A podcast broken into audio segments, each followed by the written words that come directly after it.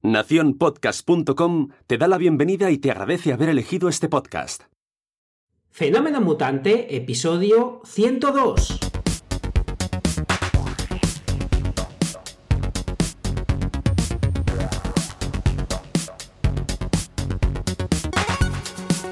Bienvenidas y bienvenidos a Fenómeno Mutante, el podcast donde contamos cómo funcionan nuestros negocios, a qué retos nos enfrentamos y cómo disfrutamos de la vida. Soy Daniel Primo, programador web freelance, y al otro lado tenemos a Óscar Martín, experto en marketing y monetización online. Hola Óscar, ¿qué tal? Hola Dani, divinamente. ¿Y tú qué tal?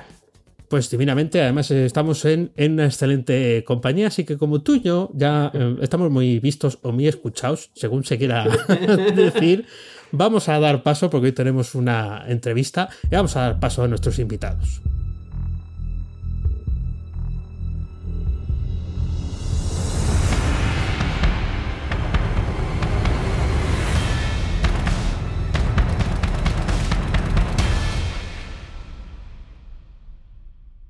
Pues ya estamos aquí y muy bien acompañados. Hola, Daniel. Hola, Daniel. Hola, Eduardo. Hola, Daniel, ¿qué tal? Bueno, también, por supuesto, está Óscar por aquí. Hola, Óscar. Hola, ¿qué tal? Muy bueno, estamos muy bien acompañados hoy. Entonces, bueno, para empezar, para que sepa la audiencia quiénes sois, presentaros un poquito. Empieza tú, Daniel, si quieres, y luego Eduardo. Vale, perfecto. Pues yo soy Daniel Seijo y soy ahora mismo cofundador de Fuel, y en mi trayectoria pues he hecho unas cuantas aventuras. Soy un poco culo inquieto. Empecé hace 15 años con mi primer proyecto, que se llama Diario Motor, que es la web de coches más leída de España, o lo era antes del COVID. No sabemos qué pasará en esta nueva etapa del mundo, pero cuando el mundo era mundo, ahí estábamos. Y luego he montado unos cuantos proyectos más por el camino que, bueno, seguro que contaremos. Bueno, por mi lado, yo soy Eduardo Ortiz de Lanzagorta, cofundador y becario de Fuel, como decimos nosotros. Me vine aquí, yo tengo 26 años, soy más jovencito que Dani. Y estoy aquí aprendiendo de un montón y he emprendido ya varios proyectos, entre ellos he estado en el consejo de administración de Cipeta Investment, que es un fondito, una empresa dedicada a la inversión en startups tecnológicas. He sido también el cofundador de la filial española de una fintech con un recorrido bastante largo, y ahora estoy aquí con Fuel, con Dani, intentando cambiar las cosas en el sector financiero. Ahí es nada. Aquí he cambiado las cosas en el sector financiero. Fijaros que me dais mucha envidia los dos, un poquito quizá más Eduardo, porque claro, yo me apellido Martín. Entonces, no se puede competir con alguien que se apellida Ortiz de Lanzagorta. Esto, o sea, vas a triunfar seguro. Si no lo has hecho ya, vas a triunfar seguro con un apellido tan chulo. Pero bueno, antes de empezar con todas las aventuras... Sí. Perdona que te interrumpa, es que eso que has dicho es solo el primer apellido, luego tiene otro más. Sí, claro. No lo quería decir. Pero... Pues yo Martín, yo Óscar Martín, imaginaros la diferencia. Habéis venido para cambiar el sector financiero. ¿Cómo lo vais a hacer? Bueno, hemos empezado un poco revolucionando lo que son las tarjetas corporativas para empresas. Y luego vendrán otros muchos productos que hemos visto que también se pueden reinventar. Pero hemos empezado por este producto concreto porque está muy relacionado con lo que es toda parte de gestión de gastos de los empleados dentro de la empresa, y también un poco toda parte quizás que vendrá luego de retribución flexible y otros temas similares, ¿no? Pero vamos, el pain que realmente sí resolvemos ahora mismo es eliminar y poder decir adiós, por fin, a los reportes de gastos de empleados que demandan muchísimas horas y motivación de la gente y muchísimo tiempo y dinero por parte de la empresa. Uy, no sé si está Dani por ahí. ¿Os ha quedado loco con todo lo que resuelve? Me resuelve tantas cosas que me he quedado hasta un poco pillado. Una de las cosas que he visto por ahí en algo de lo que, no sé si de lo que has escrito, de lo que has contado alguna vez, Eduardo, haces referencia a el nuevo banco. ¿Qué es este concepto del nuevo banco? Porque yo sí que había oído otras cosas parecidas respecto a las cuestiones bancarias, pero lo del nuevo banco... Sí, a ver, actualmente, o sea, Fuel realmente no es un banco, ¿vale? Actúa bajo la licencia electrónica electrónico que se llama P&P, ¿vale? Y básicamente la idea es que Fuel lo puedas utilizar con cualquiera que sea tu banco, ¿vale? O sea, si es del BBVA, del Sabadell o de quien fuera, ¿no? Básicamente lo que harías es un poco recargar las tarjetas de Fuel, básicamente la cuenta de Fuel, y de ahí saldrían los fondos para toda la operativa de todas las tarjetas, ¿vale? Lo que sí que vemos es que la tendencia un poco que tiene el sector es de esta banca colaborativa con fintechs, ¿vale? Y creemos lo que, bueno, hoy en día todo el mundo conoce como open banking, ¿no? Que básicamente un poco la idea, si quieres, detrás de ello es que, por ejemplo, en lugar de tener que el propio banco desarrollar toda la tecnología para hacer transferencias internacionales o para dar tarjetas a sus clientes, que puedan utilizar soluciones de terceros que al final generan mucho más valor para el cliente, que son más económicas y más eficientes, dado que esa empresa solo se dedica a ese servicio concreto, ¿no? Entonces, un poco lo que ocurre con N26, el banco, ¿no? Que las transferencias las hace TransferWise, pues lo mismo quizás en un futuro con otros bancos que puedan ofrecer nuestras tarjetas a sus clientes con un poco esa marca blanca, si quieren, ¿no? Sí, he estado escuchándote, igual que decía Dani, un poco una entrevista y comentabas en ella que creías que los bancos tarde o temprano lo harán bien. Es decir, que ahora hay un hueco grande para las necesidades de la gente más joven, que todavía no lo están solucionando bien, pero que en algún momento crees que lo harán bien o algo así te entendí. Da mucho estrés saber que tenéis un tiempo concreto en el que hay ese hueco en el mercado.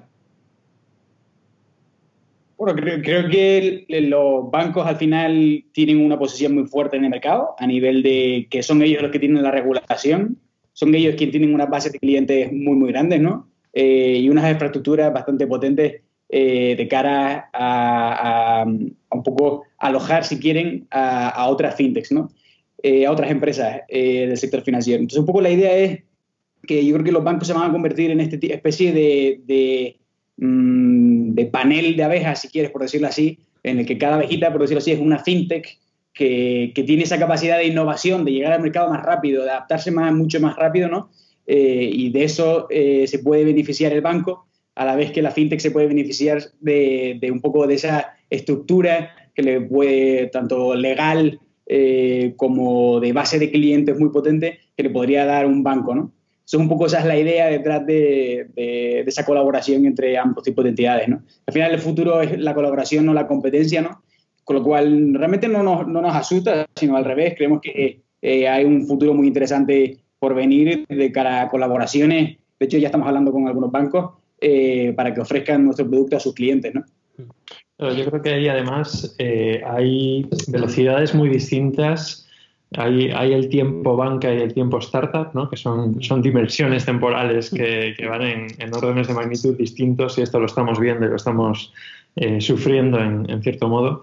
Y creemos que esa guerra de la banca, por una parte, está más centrada en el B2C, es decir, en los clientes particulares, lo cual deja una oportunidad para hacer cosas para empresas, pero por otra parte creemos que llegarán no en el sentido de lanzar el mismo producto que nosotros, sino de integrar nuestro producto y otros, ¿no? Que es lo que dice Eduardo, que es un poco la tendencia de mercado, ¿no? Más que el monolito en el cual una sola entidad provee todos los servicios, pues hay un ecosistema de servicios y distintas empresas.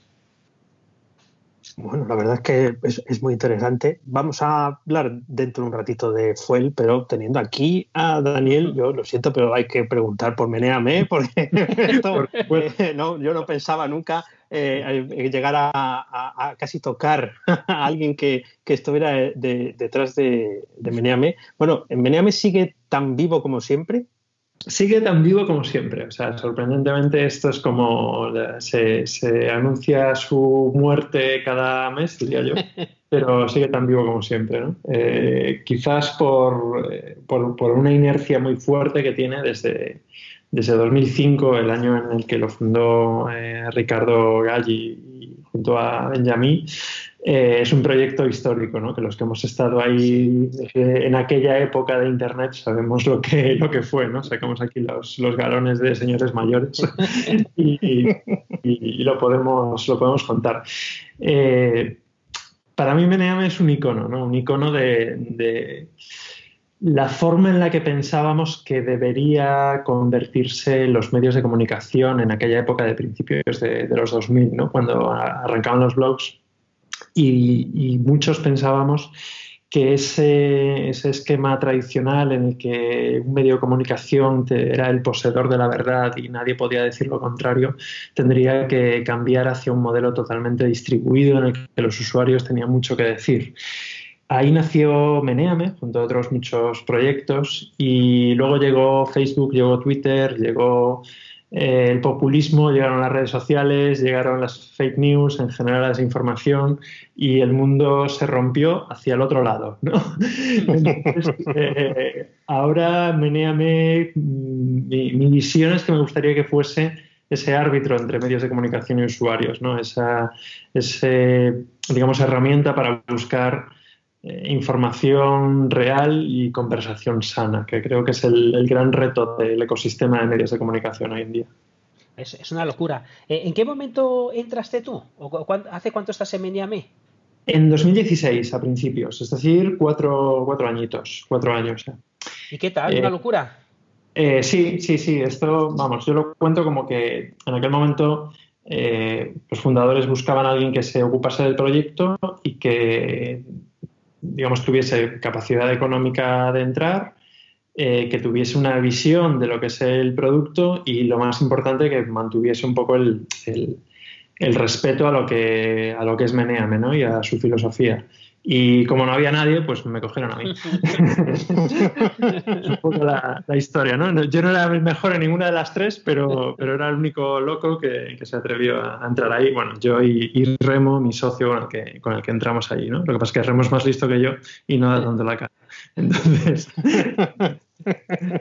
Sí, porque siempre tuvo su polémica y es algo que acompaña a Menéame. De todas maneras, también te queríamos preguntar por algo que en esta época pues vuelve a surgir con fuerza. No es que esto se apague, pero ahora con el confinamiento más. Ahora que están tan de moda los bulos, ¿tú crees que esto tiene alguna solución? ¿O crees que Menéame podría jugar un papel en el hecho de clasificar o eliminar o, no sé, reducir los bulos? ¿O no hay solución posible? Y sin más ya nos tenemos que convivir con ello de por vida. Vamos a ver, es un tema muy apasionante y complejo, ¿no? Que normalmente tiende a sobresimplificarse. Es decir, si tú hablas de bulos, en el fondo eso es bastante fácil de eliminar mediante tecnología, mediante moderación. Menéame puede, Facebook puede, Twitter puede. El problema es definir qué es un bulo y qué es desinformación, ¿no? Porque si yo me invento que el Jägermeister cura el COVID, pues es un bulo. Pero en el momento que publico un estudio de una universidad japonesa que dice que inhalar alcohol podría tener ciertos beneficios, y además eso lo hago con algún interés económico, esto ya es un bulo, tiene parte de verdad, tiene parte de... ¿no? Entonces, esa línea gris es la difícil de determinar, ¿no? Y es el gran problema. Y el problema que tiene la derivada de eso es cuando se utiliza, digamos, la excusa de fake news para decir, vale, pues esto como es un bulo, lo voy a eliminar, pero el que es de mi partido, de mi ideología, no lo elimino, ¿no? Y claro, en ese matiz, en ese gris, es donde está la chicha y la dificultad de hacerlo. Sí, es que me parece súper complejo, me parece, diría que imposible por el tema subjetivo que hay, sin quitar libertad, hacer frente a los bulos. Entonces es un tema muy, muy complejo. Pero realmente a mí, haciendo memoria, sabiendo que ibas a venir, recuerdo que, fijaros, Menéame, de verdad que es y era enorme. Me acuerdo cuando estuvo rivalizando con Fresky. No sé si recordáis tema. Fresky. El rival de Menéame era Fresky. Ahora será Facebook, será Twitter. Twitter, en aquel momento era Fresqui, y el lugar donde podías ser viral y querías salir era en la portada de Menéame, y me parece que es increíble. Fresqui, además Dani el mío, Dani Mutante, estaba hecho en Drupal. Sí, cierto. Y a lo mejor por eso... Claro. A lo mejor por eso me estás a ver. Nunca se sabe. Las cosas acaban cayendo por su propio peso. Bueno, Menéame es un desarrollo propio, ¿verdad? Sí. Es un desarrollo todo de Ricardo, hecho en PHP. Bueno, realmente en Menéame se puede hacer... Es un concepto que hemos inventado, que es arqueología informática, porque como Ricardo estuvo 12 años desarrollándolo solo, cuando ves un código, puedes calcular en qué año se hizo en base a la tecnología que se ha utilizado, ¿no? Porque ahí vas sacando capas, como si fuese las ruinas romanas, y dices, mira, 2018, estaba de moda esto. Digo, 2008. Desde luego que sí. Bueno... estaríamos horas preguntando por cosas de Menéame, pero vamos a seguir porque, bueno, ya aprovechando que tenemos aquí a dos emprendedores como vosotros, a Daniel y a Eduardo, bueno, supongo que hay muchas ideas de negocio flotando a vuestro alrededor, bien de vuestras cuando os juntáis, de cada uno, con otra gente. Bueno, esta es una pregunta... que os habrán hecho muchas veces, que nosotros también nos hacemos, y es ¿cómo decís que no? ¿Y cuándo sabéis que sí? Puede salir adelante. Eduardo, tú si quieres. Creo que hay unas ciertas variables que se miran porque son claves, ¿no? Que básicamente sería el equipo, el mercado, la ventaja competitiva, los timings, ¿no? El tiempo en el que estás lanzando el producto. Y bueno, con esos 4 puntos, sobre todo, perdón, el quinto punto es la escalabilidad, ¿no? Con esos 5 puntos un poco te permite tener y calcular una serie de factores, si quieres, no calcular, porque realmente no hay nada numérico, es puro análisis, ¿no? de mercado y de gente y consultar a gente especialista en el tema. Para ver si realmente tiene cabida ese proyecto, ¿no? Hay puntos como, por ejemplo, la escalabilidad, que hay ciertas variables. Hay un libro muy interesante que se llama Exponential Organizations, de Salim Ismail, que básicamente lo que hace es identificar diferentes parámetros que han hecho que algunos proyectos sean exponenciales, tipo Airbnb, etc., ¿no? Y la verdad que se cumple bastante bien en ese sentido, el encontrar esos parámetros que hacen que esos proyectos puedan tener esa escalabilidad, ¿no? Que intentas encontrar. Porque al final mucho se reduce a tener un buen equipo que sea capaz de adaptarse y un poco cambiar a medida que las cosas van evolucionando, ¿no? ¿Quién engañó a quién? Él a mí, pero yo a él también. Claramente. Mira, esto os voy a contar cómo nació, ¿no?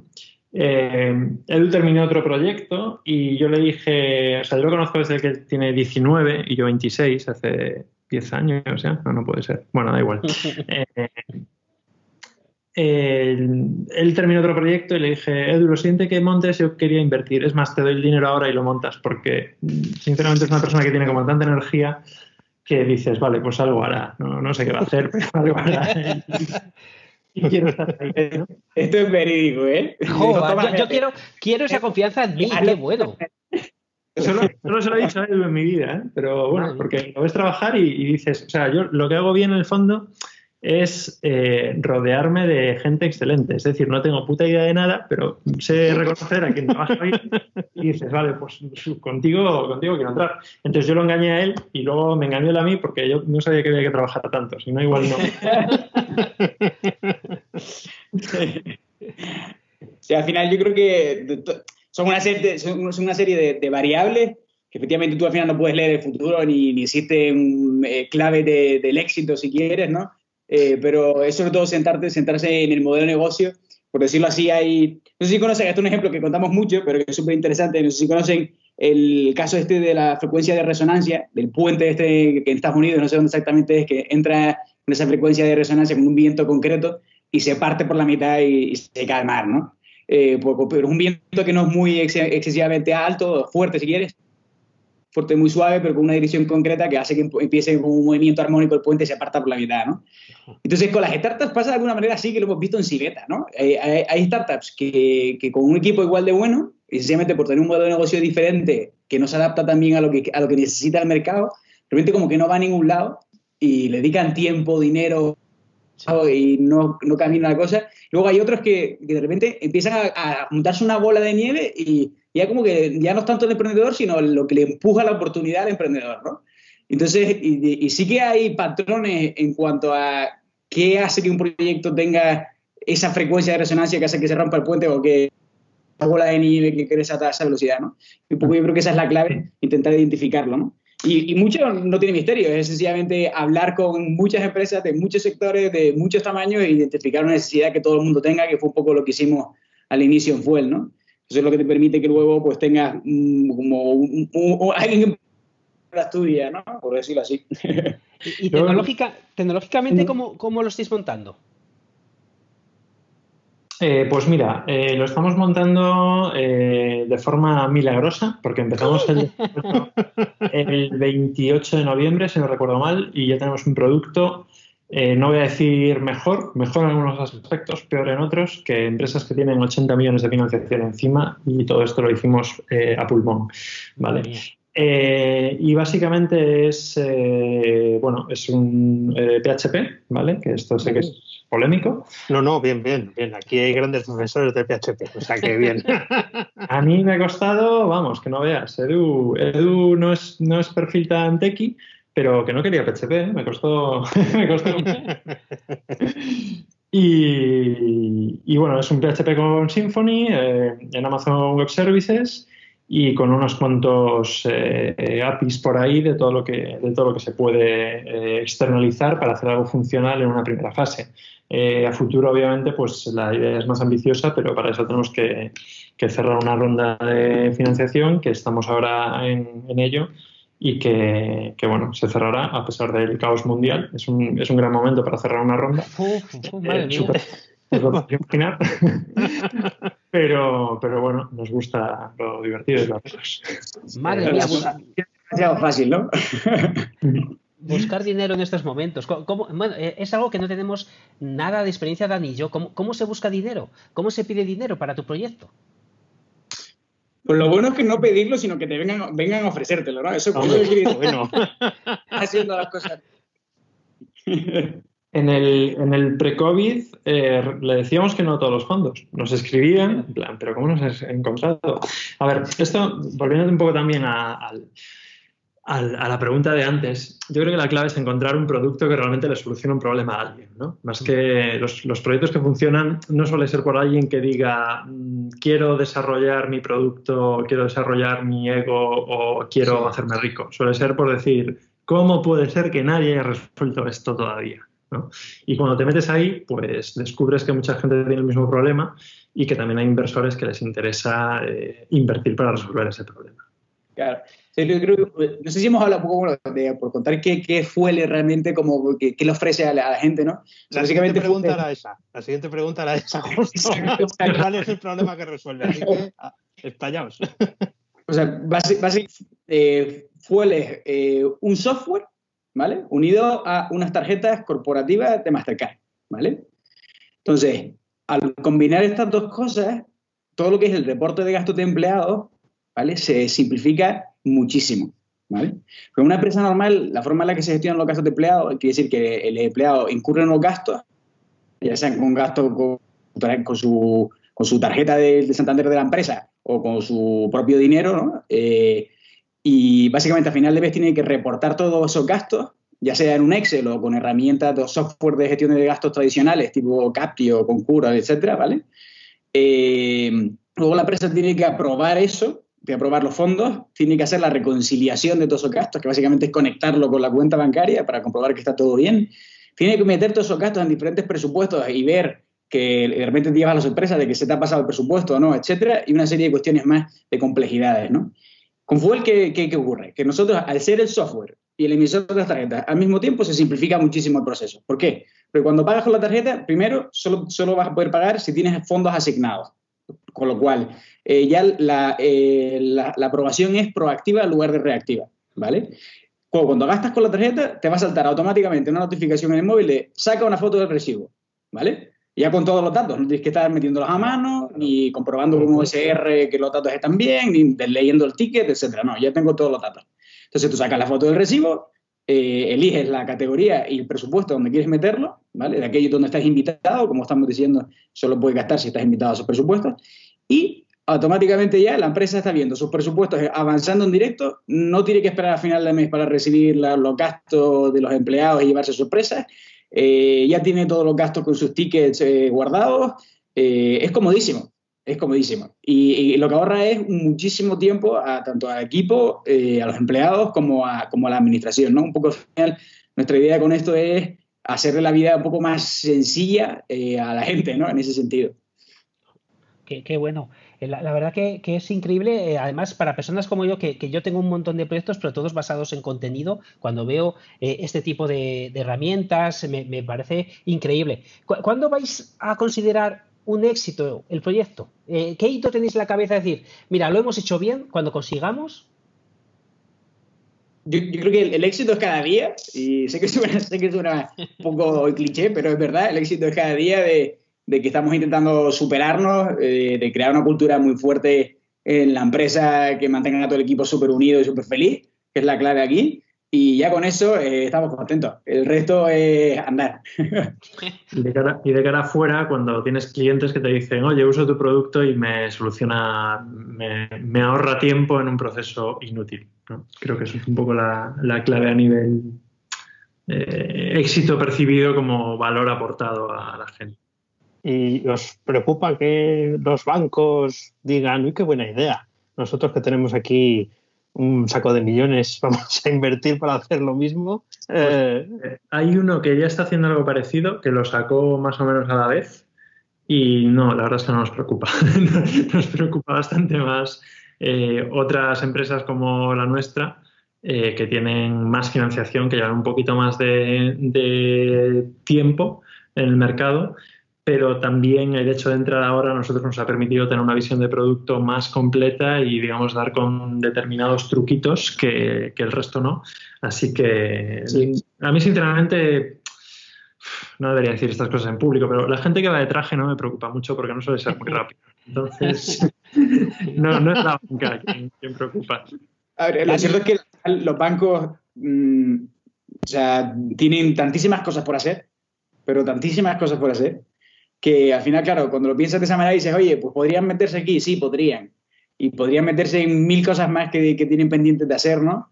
Y las que se están quedando un poco atrás. Pero yo creo que lo que comentábamos antes, ¿no? Yo creo que se han dado cuenta de que tienen que compartir el riesgo. Tienen que compartir el riesgo. Quiero decir, una de cada 10 startups se dicen que suelen tener mucho éxito, ¿no? Imagínate si el banco tiene que incurrir en todos esos gastos del inicio. Tiene mucho más sentido... Y mucho más sentido colaborar con aquellos proyectos que están teniendo éxito y quizás en un futuro incluso llegar a adquirirlos si esa fuera la estrategia del banco, o sencillamente colaborar con ellos, ¿no? Y convertirse una vez más en ese panel, por decirlo así, que hablábamos al inicio, ¿no? Aquí... Sí. No, dale. Yo.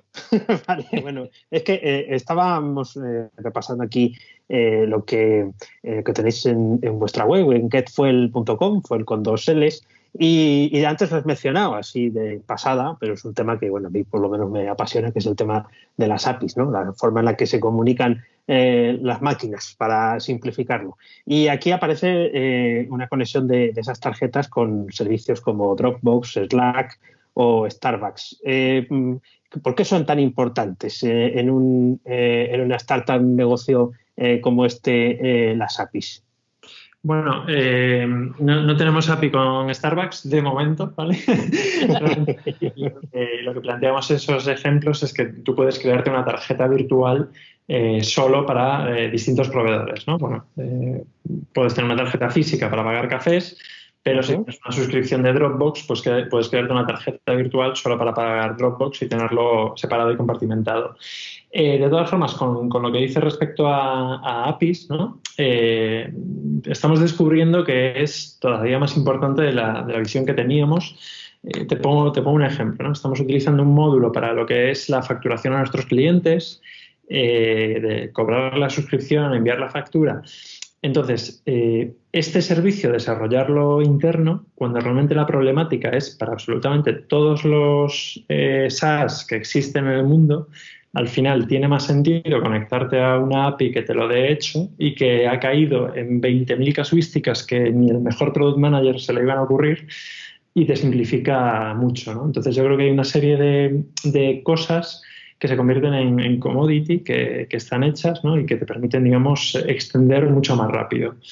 Y por otro lado, pues la propia gestión de la tarjeta para nosotros es una API, es decir, la entidad regulada, que es la que lo emite, al final todo esto se mueve a través de una API que nos permite darle altas tarjetas, crearlas, ¿no? Y todo, digamos, de forma inmediata.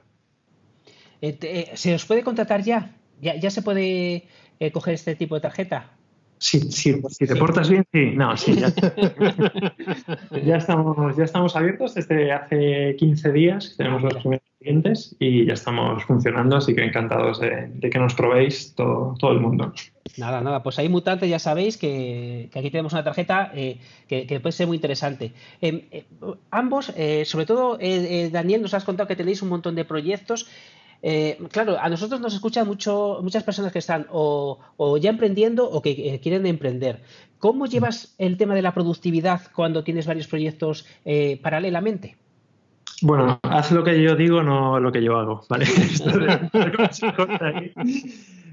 A ver, cayendo otra vez en la misma frase de antes, pero es cierto, en el mismo cliché. Todos mis proyectos anteriores hay gente muy muy buena que está implicada y que a mí la verdad me quita bastante peso de lo que es el día a día, y por suerte me dedico a la parte un poco más estratégica, ¿no? Lo cual es decir, lo que te dije antes, no hago nada y tengo gente muy buena que hace las cosas, ¿no? Y eso pues te permite tener, a veces lanzar un nuevo proyecto que sí te requiere un foco bastante más grande y más... Vamos, todo no tu tiempo, pero sí tu cabeza, estar pensando en eso. Claro, para eso hay que ser bueno delegando. Entiendo que lo eres, yo soy horroroso en ello. Es que delegar consiste en permitirle a alguien que haga lo que tú tenías que hacer de una forma en la que tú no lo harías, claro, y asumirlo. Entonces es más un tema psicológico, sí, de comerte el orgullo y saber decirle que sí a la gente, aunque digas, yo no lo haría así, pero me parece bien que lo hagas tú así. Muy buena frase. Y en tu caso, Eduardo, tema este de la productividad, ¿también la llevas igual que Daniel? Yo prefiero ir más focalizado proyecto a proyecto, porque he tenido un poco también la experiencia de estar metido en dos o tres cosas al mismo tiempo, y creo que al final la clave es el foco, porque un proyecto, si quieres hacerlo bien, requiere el 270.000% de tu tiempo. No hay cabida para mucho más, ¿no? Lo que está claro es que cada uno somos distintos, y que además es una frase, más que una frase, una pequeña anécdota que me gusta contar, y es una guada, pero es verdad. Si le preguntas a alguien cómo le ha tocado la lotería, te va a decir, pues mira, tienes que salir a las 7 de la tarde en punto y torcer al primer kiosco que está a la izquierda, que así me tocó a mí. Claro, cada uno contamos nuestra experiencia, y lo interesante de todo esto es que cada uno tenemos una forma de trabajar absolutamente distinta. Dani, ¿quieres preguntar alguna cosita más? Sí quería aquí preguntar. Bueno, hay dos cosas ya para ir cerrando, pero hay una que, bueno, pues la gente siempre, los que nos escuchan, como decía antes Óscar, pues tienen ese perfil en su mayoría, y siempre les gusta saber qué escuchan los demás o qué leen los demás. No sé si escucháis otros podcasts y nos queréis recomendar alguno, y si no escucháis podcasts, pues algún sitio donde encontréis vosotros esa información que, bueno, pues que os hace sentirse, bueno, mejor informados, o no sé, más productivos. O aprendéis o lo que queráis. O eso. Te voy a contar una anécdota que me preguntó una persona hace unos meses. Le pregunté por algo que estaba como muy de moda en España, no me acuerdo ni qué era, y me dice, no sé qué es eso. Y le digo, pero tú entonces no ves ningún tipo de noticias. Y me dice, no, ¿debería leer noticias para estar informado? Le dije, pues la verdad es que no. Igual no, ¿sabes? Igual no puedo afirmar que sea cierto eso, ¿no? Yo intento ir hacia ver lo que se llama la foto completa, ¿no? Lo más amplio y abrir el zoom lo máximo posible, y a veces, más que la noticia o la novedad, entender análisis un poquito más abstractos, ¿no? Y intento leer mucho, libros, digamos, técnicos, pero también sobre economía, sociedad, etcétera. Ahora estoy con Taleb, el autor de Cisne Negro, que me compré su libro, no el de Cisne Negro, sino el de Antifrágil, me lo compré en Navidad y parece que viene, parece que mi compra predijo ese tema, ¿no? Cuando hablabas de la pregunta de la lotería, ¿no? De cómo te ha tocado la lotería, este tipo de explicaciones y este tipo de predicciones y análisis, me parece muy interesante entender los fallos que como seres humanos tenemos. Y ahí, por ejemplo, hay un libro que se llama Pensar rápido, pensar despacio, de Daniel Kahneman, que está genial, y otro que se llama Super Pronosticadores, que también es muy interesante, ¿no? Entonces, intento leer ese tipo de cosas. A nivel medios de España, pues además de todo lo que aparece por Menéame, intento leer bastante en Estados Unidos, porque a veces te da una visión, no necesariamente mejor, pero a veces simplemente te permite entender que tampoco son tan buenos los medios de allá. Pero bueno, sí que Washington Post, The Atlantic me gusta mucho, QZ, que es, digamos, para el entorno de emprendimiento, economía, es muy interesante, qz.com, además que tiene un dominio chulo. Y creo que esos son mis habituales. Nada, luego cuando hagamos las notas del programa tenemos que parar aquí y apuntarlo todo, porque creo que has dicho cosas súper interesantes. Y fíjate, el cisne negro, lo comenté. Fíjate que yo lo predije antes que tú, no sé si fue demasiado pronto, porque hablé de cisne negro aquí hace 2 veranos, y una cosa, ya apenas recuerdo todo, pero una cosa que me dejó tocado fue lo poco que se valora prevenir. Cuando ponía el ejemplo de las Torres Gemelas, todo esto, que al final se valora mucho más los héroes que prevenir, y es verdad que Antifrágil no me lo he leído, me lo tengo que leer y tengo que tomar apuntes de todo lo que has dicho para echarle un ojo. Eduardo. Uy. Sí, bueno, yo igual que yo últimos meses diría que Dani lo ha sufrido. Súper enfocado con Ray Dalio, que es el fundador de Bridgewater, que la verdad que tiene una forma de pensar que me parece extraordinaria, que básicamente se basa en principios para actuar. Básicamente un poco esto es cuando te llega una situación, en lugar de verla como cada vez que te llega una situación, verla como una situación nueva, intentar encasillarla en diferentes tipos de situaciones, por decirlo así, ¿no? Porque al final hay mucha casuística que se repite continuamente en nuestra vida, ¿no?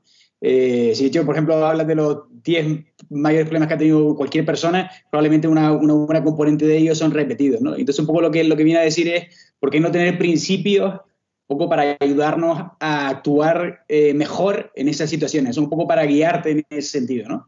Qué bueno. Y la verdad que él tiene un libro que se llama Principles, que es brutal, que básicamente un poco viene una parte más técnica, o si quieres decirlo así, dedicada un poco más a inversión, y otra es a gestión un poco de equipo, ¿no? Pues, por ejemplo, a quién contratar, cómo tratar un poco con la deslealtad en un equipo, ese tipo de cuestiones, ¿no?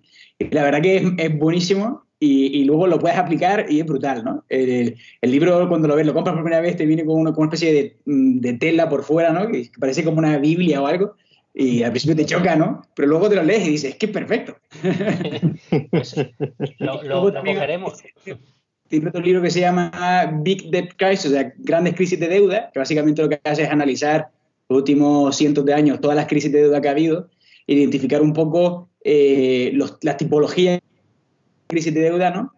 Por decirlo así, para intentar luego pronosticar en el futuro lo que pueda ocurrir en cada situación, ¿no? Y la verdad que es súper interesante también porque, bueno, lo demuestra él con su propio fondo, que si no me equivoco, los últimos 20 y pico, 30 y pico años, creo que si no son todos, son casi todos los años, ha obtenido una rentabilidad enorme, ¿no? Aunque también es verdad que luego lo piensas y dices, oye, a lo mejor, y si es suerte, ¿no? Hay tanta gente invirtiendo que alguien le tenía que tocar ganar dinero todos los años, ¿no? Esa es un poco toda la idea que hay de cine negro y demás, ¿no? O sea, la verdad que todo ese tema estadístico y de la suerte y demás, ¿no? Que parece que la gente no lo considera tanto, ¿no? Tiene un punto mucho más importante de peso en nuestras vidas de lo que nos creemos, ¿no? Probablemente. Bueno, al final me va a tocar a mí leerme el Cisne Negro sí o sí. Pues soy el único de los cuatro que estoy aquí a verla venir. Bueno, pero no, tengo que decir, Taleb dice que lo del COVID ha sido un cisne blanco, que era totalmente predecible. Entonces, no nos flipemos. Bueno, sí, también en estos días han salido varios artículos de gente que yo lo dije en noviembre del tal, que éramos muchos y sobrábamos, ¿no? Y claro, no, sí, aquí también que sepáis que en Fenómeno Mutante, en el episodio de principio de año, me da igual el cual, si fue el 2020 o el 2019, pronosticamos cuánto iba a valer el blockchain. Perdón, el Bitcoin, no el blockchain, no el Bitcoin. Y francamente nos ha dado igual mirarlo o no, hemos cumplido la previsión. Pero si acertamos podemos decir, nosotros dijimos que tal, ¿no? Bueno, en fin, somos muy buenos cuñados, Dani y yo. Sí, en esas cosas en las que vosotros hacéis muy bien. Voy a incluir a Óscar también. Nosotros dos somos unos muy buenos cuñados, sí. Para que estén bien informados nuestros oyentes, ¿dónde os pueden encontrar en internet si os quieren seguir, si quieren leer lo que publicáis? ¿Dónde puede ser? Pues yo creo que en Twitter, aunque la verdad lo tenemos un poco abandonado, yo por lo menos, pero estoy como de Seijo. En Instagram solo publico estupideces y en LinkedIn, pues de vez en cuando alguna cosilla más relacionada con trabajo. Entonces ahí Instagram yo personalmente activo estoy en ninguno, pero si tuviera que decir alguno sería en LinkedIn y ya está. Muy bien. Bueno, que todo el mundo sepa que podéis encontrar el proyecto del que nos han estado hablando Eduardo y Daniel en getfuel.com. Bueno, Óscar, yo ya no tengo nada más que preguntar. Estaré aquí mil años, pero no sé. Yo me voy corriendo. No, yo corriendo a comprarme estos libros que han estado comentando. He apuntado lo que he podido, luego lo pararé porque hablan muy bien en inglés. Entonces a mí eso me cuesta. Eso de principles, como lo ha dicho Eduardo, bueno, me va a costar un pelín, pero de verdad que envidia me da la gente que habléis bien inglés. Qué asco, de verdad, qué mal me hacéis sentir. Pero bueno, fuera bromas, ha sido un auténtico placer teneros por aquí. En este poco rato me habéis dejado con ganas de leer un montón de cosas sobre economía que apenas lo hago y sobre estos temas que habéis comentado. ¿Hay algo que nos hayamos preguntado y queráis decir antes de iros? Chan, chan. Yo es que me pasaría hablando otra hora. Te iba a decir que otro día hacemos la entrevista resumen sobre estos libros y le ahorramos a la gente el tener que leérselo, ¿no? Pues les encantaría seguro, ¿eh? Es muy buena idea. Y relacionado, tengo que cerrar con una idea que me ha venido porque me obsesiona últimamente. Hace un año y pico estuve bastante metido con un movimiento que se llama altruismo eficaz, que básicamente, el resumen rápido es que trata de optimizar, ¿no? Es algo como muy técnico, trata de optimizar cuando donas dinero. En vez de ir a cualquier causa que parezca buena y que será buena, pero digamos no es óptima, ¿no? Entonces, con $5, ¿cuántas vidas puedes salvar? Y tienen un movimiento, digamos, que se preocupa de cosas estadísticamente improbables, pero con un impacto brutal. Entre ellas, las pandemias, ¿no? Y la gente lo estudiaba. Y hay otras dos. Hay otras líneas y la que más interesante me parecía era la de inteligencia artificial que se pueda volver negativa para la humanidad, que igual es estadísticamente improbable o no tanto, pero que es algo que deberíamos mirar de alguna forma, ¿no? Bueno. Y como es una idea que me obsesiona, pues es con lo que me he quedado ahora rayado en la cabeza. Así que cuando queráis hablamos de todos estos temas también. Pero por lo menos quería dejarlo ahí, que os quede el miedo a la gente. Sí, nos lo has creado. No te invitaré hasta que lea algo sobre el tema, porque ahora mismo no tengo ni idea, pero las ganas de aprender de ello sí que me ha generado, la verdad, que muchas veces decimos, pero que eso no va a pasar nunca, que eso es muy improbable. Y estamos viendo la capacidad de cambiar el mundo que tiene lo improbable. Es realmente interesante. Eduardo, ¿alguna cosita que quieras contarnos? No, yo ya estoy aquí, Jim. No me está ya mirando lo de la inteligencia artificial, ¿no? A ver, pues yo ya estoy aquí rebuscando, no sea que haya que hacer alguna predicción. Bueno, pues muchas gracias, Daniel, Eduardo, por habernos acompañado este rato, por presentarnos Fuel y por hablarnos de todas estas cosas. Ha sido un verdadero placer teneros aquí de invitados. Igualmente, un placer. Un placer. Muchas gracias. Gracias. Hasta luego. Adiós. Hasta luego. Esto es todo por hoy. Ya sabes que a Óscar puedes encontrarlo en misingresospasivos.com y a Dani en danielprimo.io. A los dos en fenomenomutante.com. Búscanos también en Twitter como @fenomenomutante. Todo junto. Nunca te olvides de disfrutar de la vida pensando con la cabeza y sintiendo con el corazón. Gracias, mutantes, por escucharnos. ¡Chao! ¡Hasta luego!